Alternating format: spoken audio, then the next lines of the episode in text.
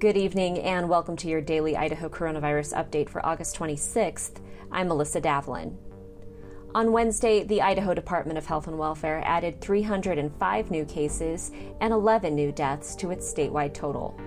That brings the statewide total to 30,780 known cases and 337 deaths. Half of the day's new cases came from Ada and Canyon counties.